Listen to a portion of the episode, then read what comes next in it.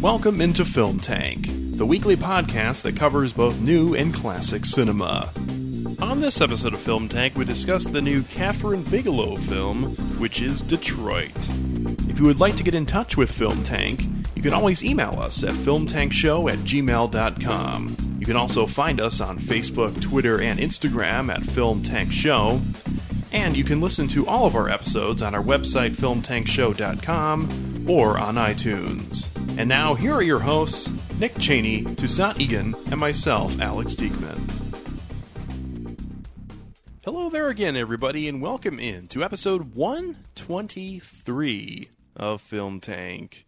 Again, it is uh, just the two amigos this week. It is myself, Alex Diegman. Just the two of us. you and I. Sorry.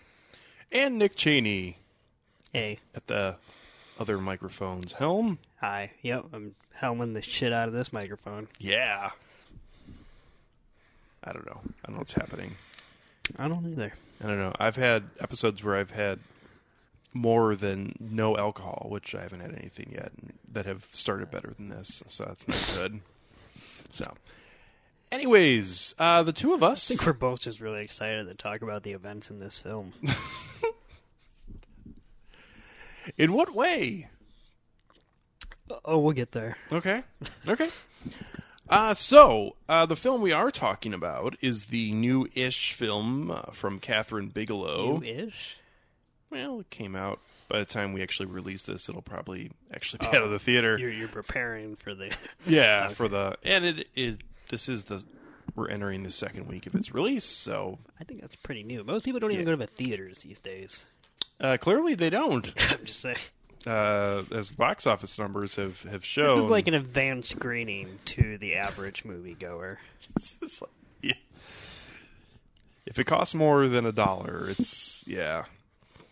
We paid full price for this film, so that's something. Sure did. But you know who Was- also paid the price? Justice.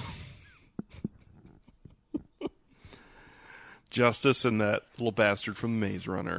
Yep, he was here.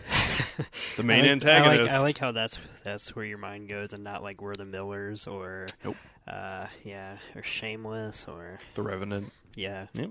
Nope. Well, at least in the Revenant, it's a sim, or I would say it's a similar branching out of his doe-eyed comedy prepubescent territory. Yeah, but here, uh, you know, Will Poulter's going for a little. He's going for something. I'm not quite sure what it is, but he was going for it. Nick's just making the same faces. The Robert De Niro face. Oh no, he didn't. He was pretty much maybe not as squinty, but I he mean, he liked was to do it. trying to do it, but failing miserably, I guess. Yeah. he wasn't smoking the entire time, which not the a, entire time. it's a prereq for Robert De Niro films, usually in the good old days. So, anyways, the film we're talking about is Detroit, the 2017 crime drama, uh, which is based on a true story. Yes, it is. Yes, and the events surround uh, amidst the chaos of the Detroit Rebellion, with the city under curfew and the Michigan National Guards patrolling the street. Three young African American men are murdered at the Algiers Hotel. Spoilers, Jesus. Yeah.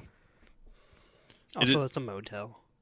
Well, you know, it's MH. Actually, I am a little cons- uh, confused. So uh, I'm not like actually making a joke here. I just Mm-hmm. want to like actually figure something out really quick, ge- Uh-huh. geography wise. Mhm. That house is part of the motel property. That was, yes. Mm-hmm. that's what they call the annex. Was like that. hou- Okay, so that what at first when she like said that the court, um, and then like they walked through whatever. I thought Mm-hmm. maybe they actually left the motel for a moment. No, it was. But I kind of get it now that different seen. part. But yeah, so but that's all one. I got it. Never mind. Yeah. You don't see that every day. So No. anyway, Well, you don't see riots every day. Well, Usually, we don't.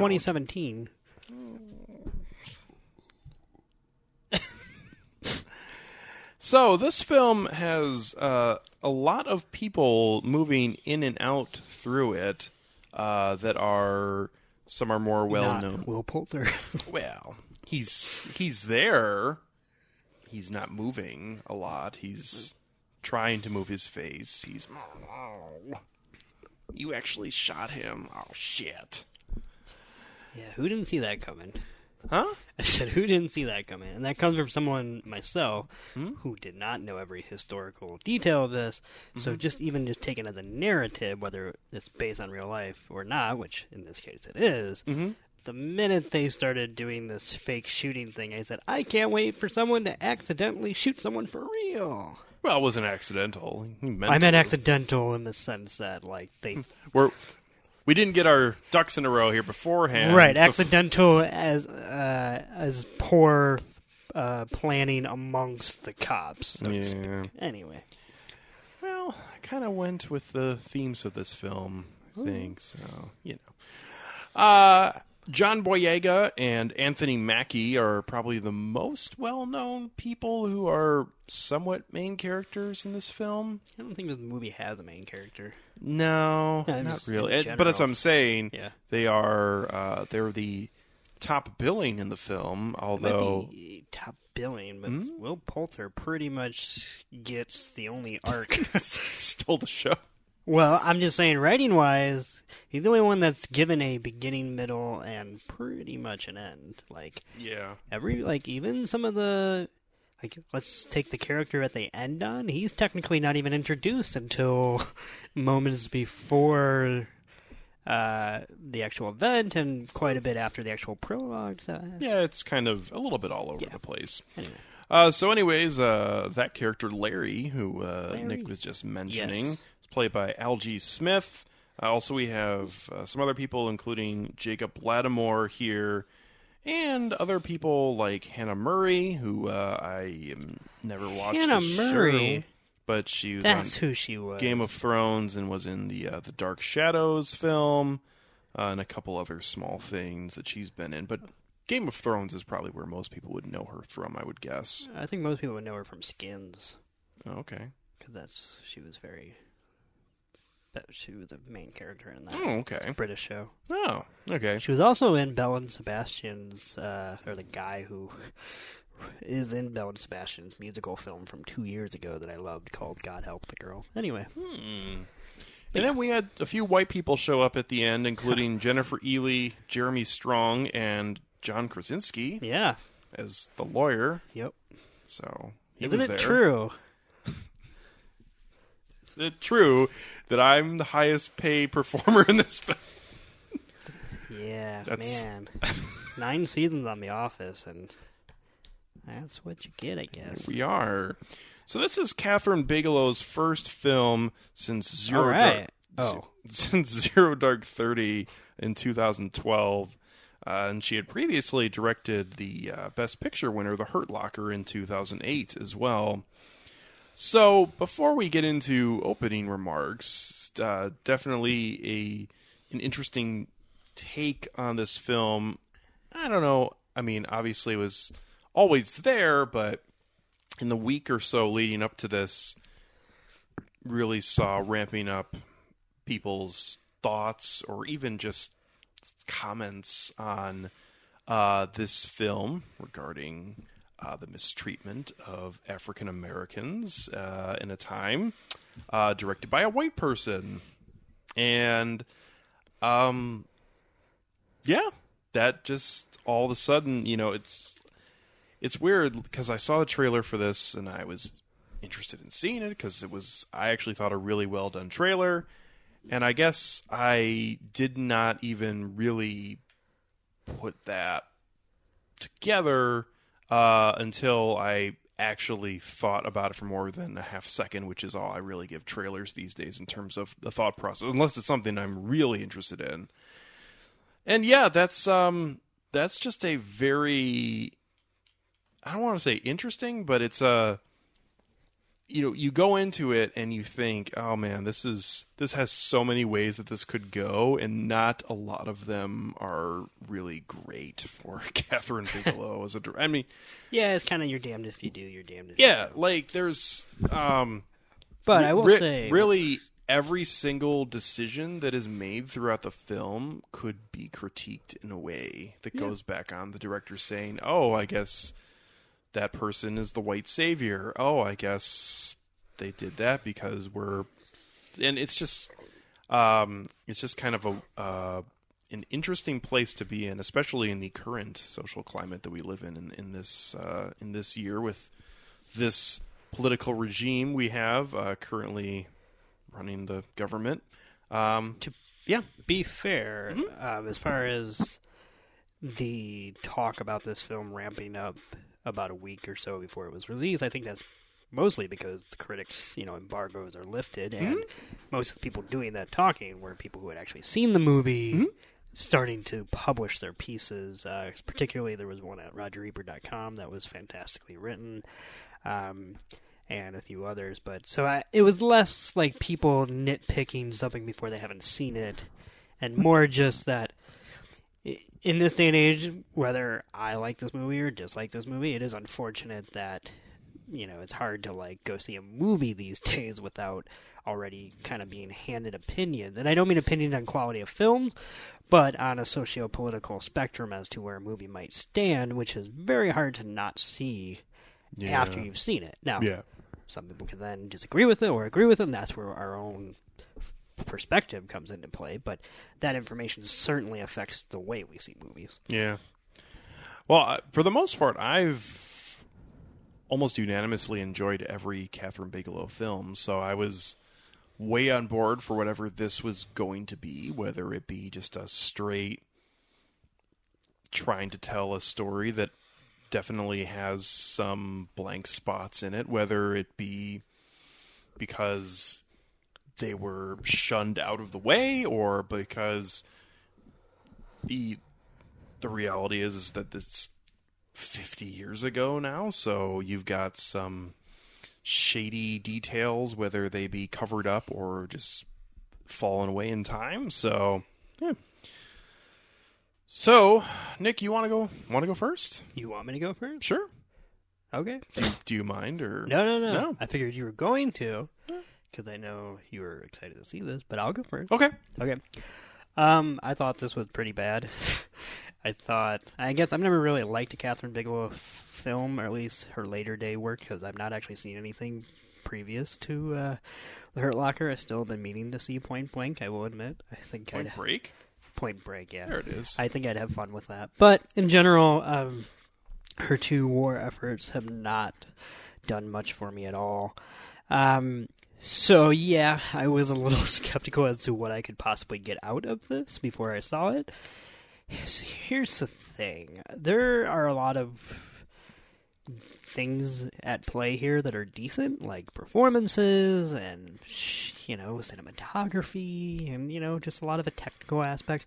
Not in a way that I would actually like write home about, so to speak, but it's more than competent. It's certainly uh, well oiled, but for me, I am just at a loss as to what the purpose of this movie is. Um, because if it's to educate white people, that is pretty condescending. Because there's even a, and I'm not saying white people shouldn't be condescending too, but I'm just taking this by face value because there's even a, a um, in the opening prologue, which I'm going to get to in a minute, but one of the little blurbs in text on screen says something like African Americans move were moved out of the suburb, whatever, forced out of their jobs, and then it says something like disillusioned by the freedom they were not granted, as if like this is like news to anybody. Um, so if you are a person that is learning something from this movie, and I'm not talking like dates and times and actual facts of the case, but I'm like if you're watching this going, "Holy shit, this, racism this really happened." Um, that's sad, and Kathryn Bigelow has made a f- movie for you. Um, but then let's just look at the other because this is an African American story, um, I feel like this is a slap in the face. I can't speak for an entire population, and I won't, but I feel like imagine sitting down to watch a movie in which, yeah, a white uh, person is going to tell you a story about one of the bleakest parts of I would say more contemporary American uh, African American history, um, and having to sit through it just to be recited the facts, and that's it. Like there's nothing else there. Just other than just we got some good performances for people to really bring it to life. How about the? Uh, I mean, I guess maybe they had to put it there but how about the closing paragraph at the end of the film that's pretty much like we made all that up. That was yeah, that was that was another like really. Uh, yeah, but still, it was yeah, yeah. It was like you just watch the whole film and it's like, oh, you got the. You mean this wasn't a documentary? I was gonna say you got the Law and Order. These were fictional games.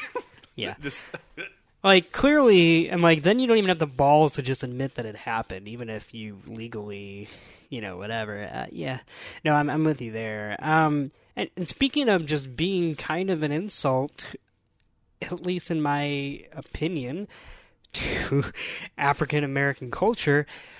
Okay, so we're gonna spend the entire movie, for the most part, at least the whole mid section, because then there's a I wouldn't call it a denouement, I'd call it a whole fucking second and third act. It was forty long. minutes. Yeah, um, but we're spending the meat of the movie during this dark, dark time period, whatever. But to, I, I'm sorry, but I don't know how this got greenlit. But to make African American history pre. America basically look like a cave painting as if it's like a mystical thing that we can't whoa, especially when Bigelow is constantly reaching for news articles and documentary footage. And I'm not saying that there were cameras back then, but to essentially make it seem like a fairy tale opening is pretty fucking weird. Yeah, I, I mean, I think the biggest problem with that was the here's here's the 200 year history of slavery, yeah. and here's Detroit. And it was shitty animation. Like yeah, I, am just saying, like if you had like I, this sounds stupid, but if you had gotten like a, a Studio Ghibli animator to come in and you actually commissioned like something that was genuinely I mean know, whatever. The, the, but the this was like we're not going to film this, so we need someone to sketch something that a people don't need to know. I just in general, like it's well, not going the, to. The the reality is is just what you were saying a few minutes ago is that it's if if you're going into this film and don't have an awareness that black people have been disenfranchised to for hundreds of years um yeah sorry yeah I, I don't think some not so great drawings at the beginning of the film is going to really do it for you. So yeah. No, no, for sure. Yeah, overall, I was kind of bewildered by the fact that I that we live in a world where Tarantino can spawn does the hateful eight use the N word too many times, but I doubt that this movie will come as much under fire. Certainly, people are writing pieces about it, but I doubt white people are going to truly stand up and call this for what it is, which is exploitation. And I like exploitation cinema. Like I have obviously, especially in this past year, have been going on and on about how that's been my new bag. But if you're going to pretend like you're a quote unquote serious drama, and then co opt an entire population culture minus any hint of character or agency or fucking vitality. Yeah, there's just no point to this. Like, I wouldn't even call it offensive. I just call it a void. There's just nothing here. And what is here is tiring, exhausting, and frankly, um, I would say, borders on insensitive. I'm not saying it really crossed the line because it's not like these things didn't happen. It's not like, you know, whatever.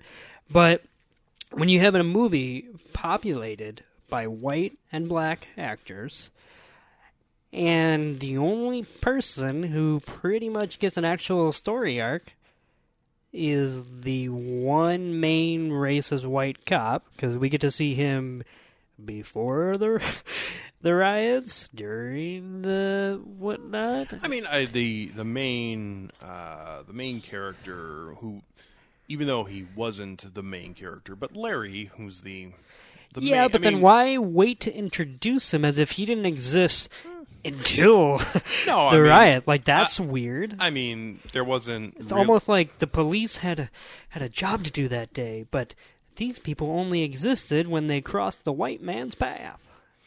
It's just no. I'm just saying, like, what what is the point of the structure then? well. Um, for me, I So I why don't. don't you go on? Yeah, I don't. Uh, I don't think I had as much uh, disdain for this film as, as you, and I don't.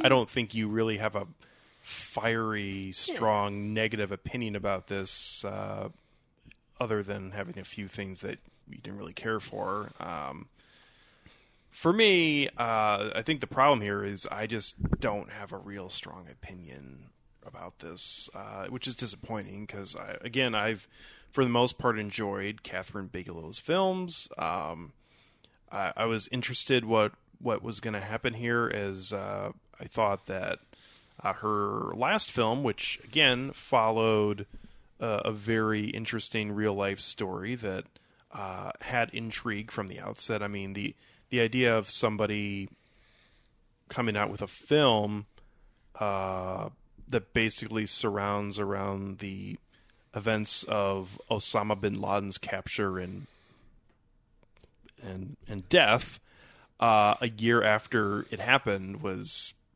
like and I know that I remember the the kind of story about Zero Dark Thirty. That that's not what they were even making the film about, and then Yeah. that just kind of fell into their lap. Which that's how it works sometimes.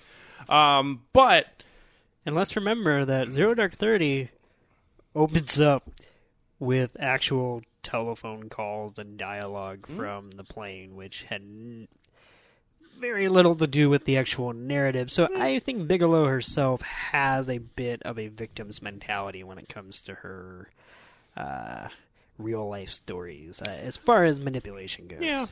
Um, I think there were parts of that film that made me interested in what we were going to see here, because that film has a lot to say about uh, the idea of torture and getting information out of people. Uh, we see the separation between the George Bush regi- regime and the Barack Obama regime that goes throughout that film as uh, the main character is played by Jessica Chastain, and then the other pretty main character, played by Jason Clarke, are brutally uh, interrogating people, and it's it's got some very uncomfortable moments throughout the first, well, actually the whole film, but really the first hour or so are just pretty much just them torturing people, um, and then we see them eventually capturing and killing Osama bin Laden. And that film, uh, in my opinion, is is much better than this one. I'd agree. Um, as as this film, uh, unfortunately, um, just kind of loses its own way. I feel like throughout, as it seems like this was trying to trying to tell a lot of different viewpoints and at the same time trying to appease a bunch of different people i think. I mean it, like the, this is just trying to do too much and really accomplishing almost nothing. Is i feel like this is a this is a film that really just goes nowhere.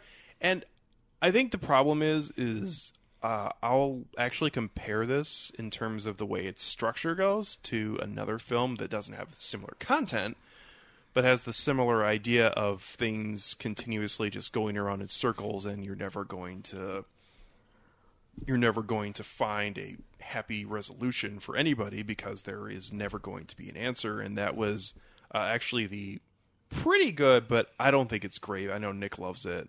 Uh, the David Fincher film Zodiac, which has Whoa. yeah, I know you're a fan. This is like. Hmm? Hey, okay, keep going. No, I'm just saying in terms of the, um, the idea of you you're watching a film that is supposed to be centered around true events of people attempting to get information uh, and going back and forth.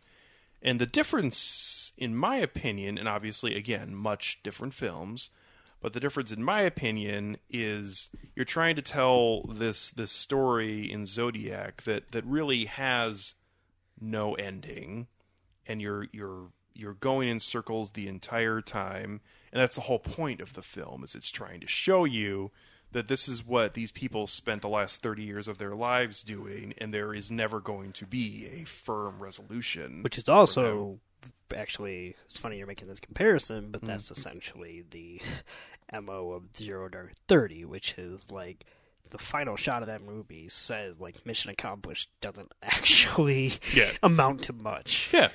But here we have the same idea that we had this horrible string of events happen that A led up to the riots in Detroit, but also during the events of them, which it's being treated like a war zone. You have people multiple times throughout just saying, Oh man, this doesn't look like America and it's like, What?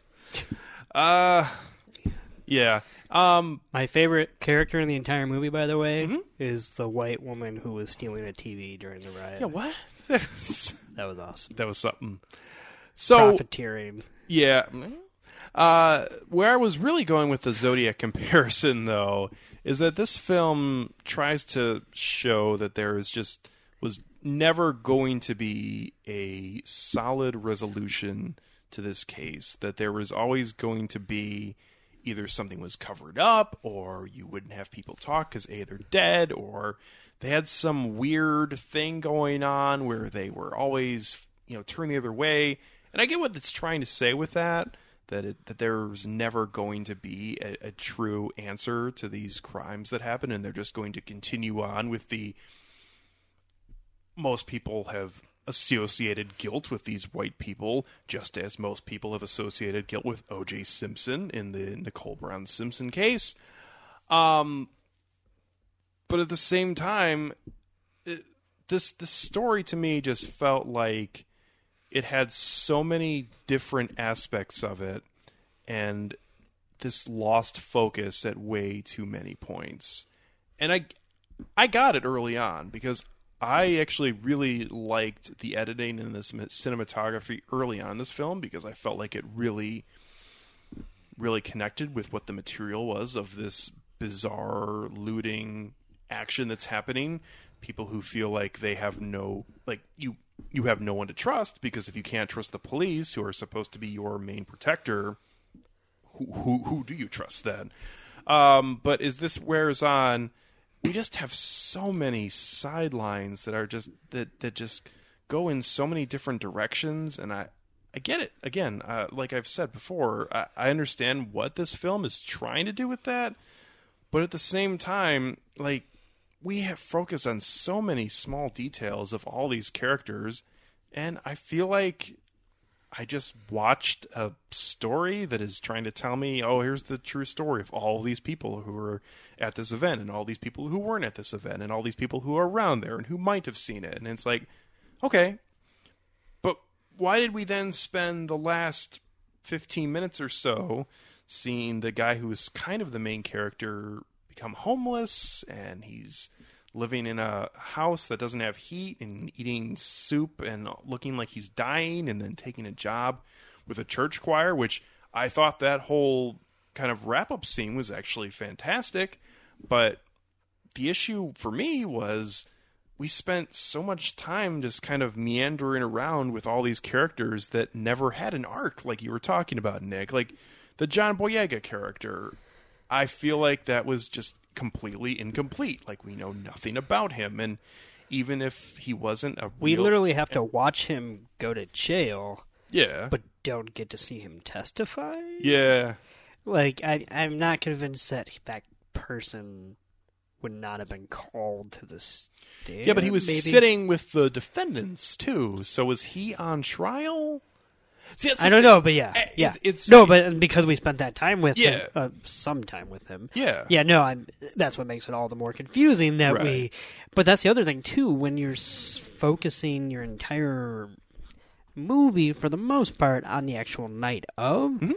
then you forfeited your right to be able to investigate thoroughly the due process that uh, came out of this night because that's that's then you need a mini series you know you need an episode devoted to the riots an episode to you know but that's you're not doing that you're just doing Right. a movie. So that was just like when the night was over it sounds bad but I was like I know what's going to happen. It's pretty clear and and somehow they just made it even more confusing because it's not like anything happened that you know we wouldn't think happened, but like we said with the John Boyega character, I, I'm left more questioning how it even played out, even though I was shown how it played out.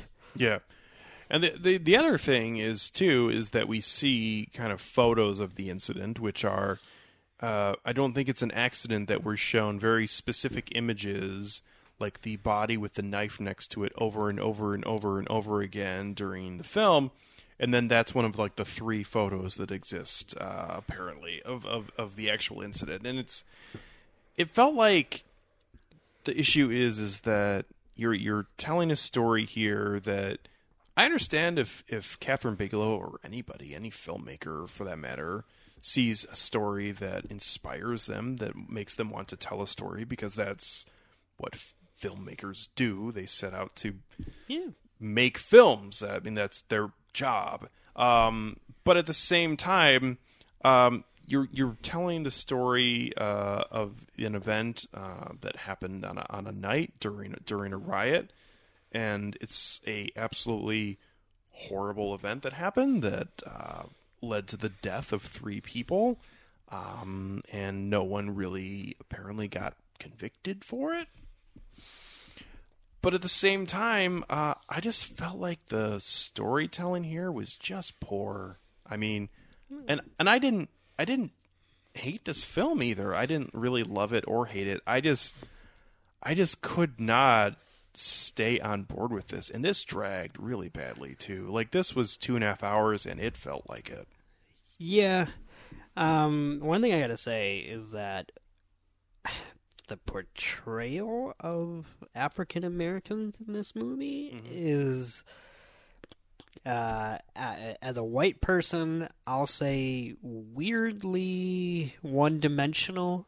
Um, they are never not talking about the police or Motown. Like that is the sole breadth of the characterization on display here. And now, okay, these characters and the people that they're portraying are, you know, living in Detroit where all this shit is happening. So it's not like I don't expect uh, these people to be talking about current events and such, but I'm not convinced that they are only defined by what's happening to them. That is victimization. That's you know that's turning them into uh, uh, a history footnote rather than people who actually had to live through this. And that's what I think is just kind of disturbing here. And I don't really trust Kathryn Bigelow based on her track record to think of this story as anything more than a tension burner. Like her best picture is a quote unquote war film. Yeah. Some people can say it's some kind of uh, exploration of the uh, I don't know the effects of wartime on on human minds. I think of it as just the bomb movie, and once you've seen it once, you have. If you ever try to rewatch it, all you're staring at are people trying to disarm bombs you know will go off or off, on. Um, and Zero Dark Thirty, which I think is so far the best thing I've seen from her, um, is still a procedural t- through and through, which is actually to its benefit. But here, I- I just I don't know. Uh, she seems to make movies uh, that are very much about the way a military complex can basically defragment uh, masculinity and that and that is a weird place to tread in this era not because something like masculinity can't inform the events of you know what happened here but um there's something just weird about that and i'm not sure that she was the right person to tell this story because all she's really interested in outside of the scene by scene tension if you want to call it that i call it more just nausea. And like not because the movie itself was like making me physically upset even though i probably should if i was like a really decent person but because it was just like every time you know uh, one of the victims would get punched or shot or stabbed or everything that happened to them. Mm-hmm.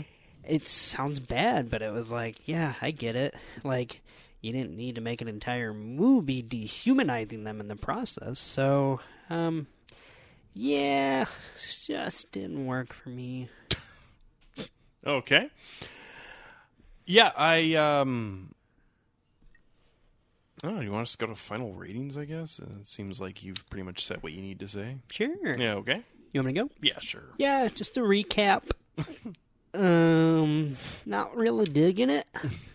That would be apparent. Um, you know, I think even in the most shameless exploitative films, whether they be the films of Tarantino or even like actual during the era of exploitation, the the golden days uh, during the seventies with grindhouse uh, cinemas doing things like black exploitation, those characters, for better or for worse, are not victims. Like they are.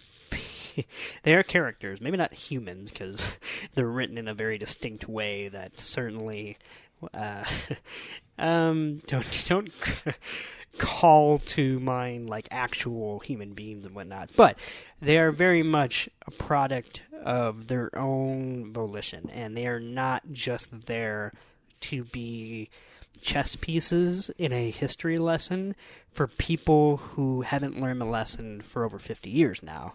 Um, which makes this a very pointless exercise in filmmaking. Uh, Detroit is basically a slavery drama for people who can't stand costume and period movies. like they need to make sure it's a little more modern so they actually understand it. Uh, so I gotta say, this movie, when it wasn't just like I said earlier, exhausting, um, it was mostly tedious, and at its worst, I'll let someone else dig and explore this. With someone far more qualified and someone far more actually cent- uh, I would say centered in this perspective. But at its worst, it was maybe a, offensive and insensitive. Uh, I give it one out of five stars. It's Yeah. not badly made, but if this is what you can do with good filmmaking, eh, we could live without it. All right. Thank you.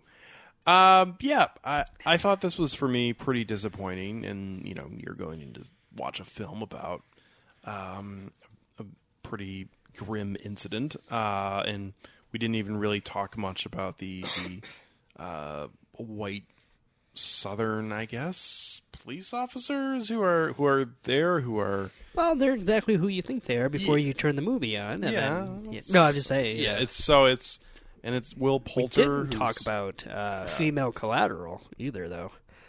Um, as far as how there were two white women Mhm. at this event too, who were just as brutalized, not murdered, but um, one was pretty much sexually assaulted. Yeah, and- well, actually, uh, they actually pretty much both were actually.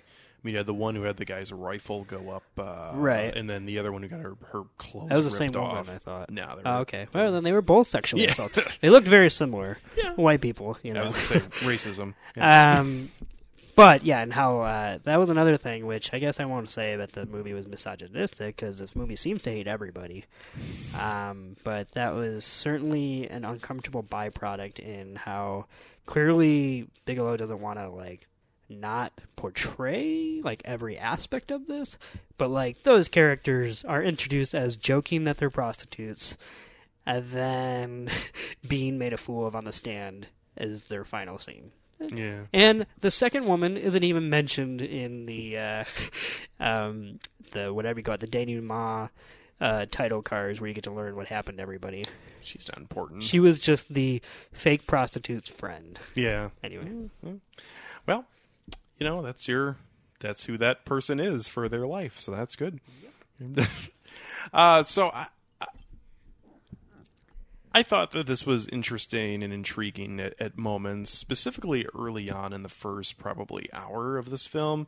Uh, I was thought that there was some good filmmaking here, uh, as Nick was saying, which again, you've got a lot of people making good-looking films these days. So it's kind of like CGI has gotten like just because you did your job well doesn't mean that you should automatically get a pass because your film looked good. You're a you've got Megan Ellison's film crew behind you. yeah, and this so- isn't her first rodeo. Right. So it better look good. Um, just overall, this film though, uh, just really could not keep my interest, and at the same time, uh, did not make me think any really more about about this incident or about the the mistreatment of of African American people because.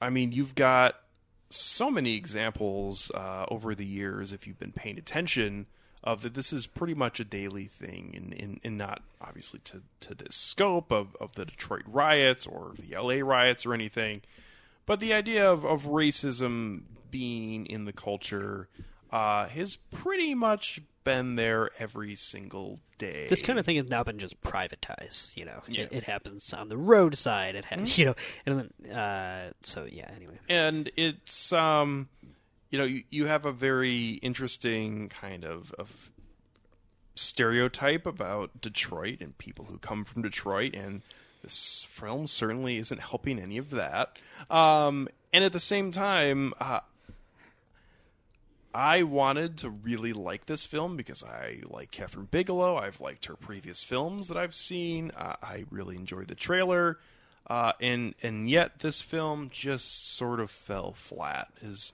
it didn't do anything to interest me as a film viewer, and at the same time, uh, it didn't really bring anything new to the table in terms of telling a story. Uh, I, I get what kind of film this was, but it didn't it didn't deliver anything that made me feel anything on on the spectrum of, of interest or sorrow or sadness or curiosity. It was just all right, we're we're telling the story, we've told the story, and the story is over now, and you can go home after watching this lengthy bit of text.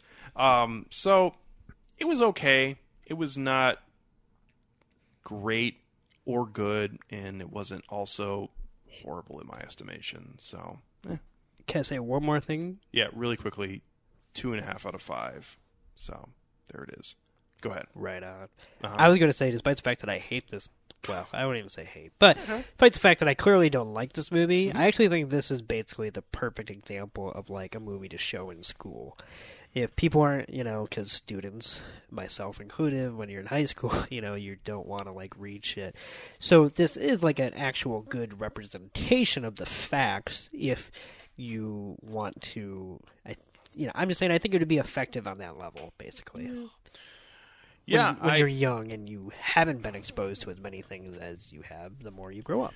I, I suppose. And I mean, an- another thing that I will say for this film is I feel like this doesn't this doesn't try to make it seem as if um, you know any part party that was other than John Boyega's character, any party really in this was not clearly angry that this was going on. The white people were angry angry because they are racist and hate white people or because they are police officers or anyone who's been called into a pretty much war zone in a major US city. We have the residents here who are angry because I mean it's just and it's just one of those things that just continues to cascade on, and that's and and that is one of the reasons why I genuinely really enjoyed the end of this film because I think it was pretty important for this film to end on a note of saying, oh, there is something to black people other than having guns and going to parties and Gospel choir well, that's okay. I mean, it would have been the same thing if they had sat down to eat chicken and waffles. I mean, the guy actually apparently became that was He his did. life, so it's not like they were just making that up. I, I- mean, if he if he had if he had actually like went on to be a crack addict, and then they're like, well, actually, he's a you know he's a he's a church choir instructor, but I I mean, it Well, gets then to- by that same side of the coin, then there was no other way for this movie to end. So it's not in any way profound to show that this is another quote unquote side to black people. It's just they just did it because it was a fact. Once again, Yeah, but you spent so much of, of this film, and you do spend so much of time when discussing anyone in a uh, in any light like this, uh, focusing completely on the story at hand, and even if you want to say that every single African American person here is just completely persecuted for being black, uh, and they are. yeah. Well, no, I'm, but I, I do want to say, yeah. and please give me that choice. yeah, well, it's there. There is really no other choice than than that here. Um, but you you have the whole thing that just sort of cascades in on itself, but then you you have it ending as this is not necessarily. If you choose this to not be what your life is going to be, then it does not have to be that way. Which, uh, I mean, it, and that's the problem here because you anything anyone says, whether it be Kathryn Bigelow, myself, or or you or anybody, uh, any if anyone has a an opinion about really anything, it could probably be con- construed as being well that doesn't. So I I don't know. I I I like the the ending of this film and the and some of the beginning, but but there was a lot here that I just I'm I'm good on. So. I will say, uh, I think we're probably at least both somewhat more excited for the next film we're going to talk about. I am. I know you are, and that's because Somebody came out of retirement.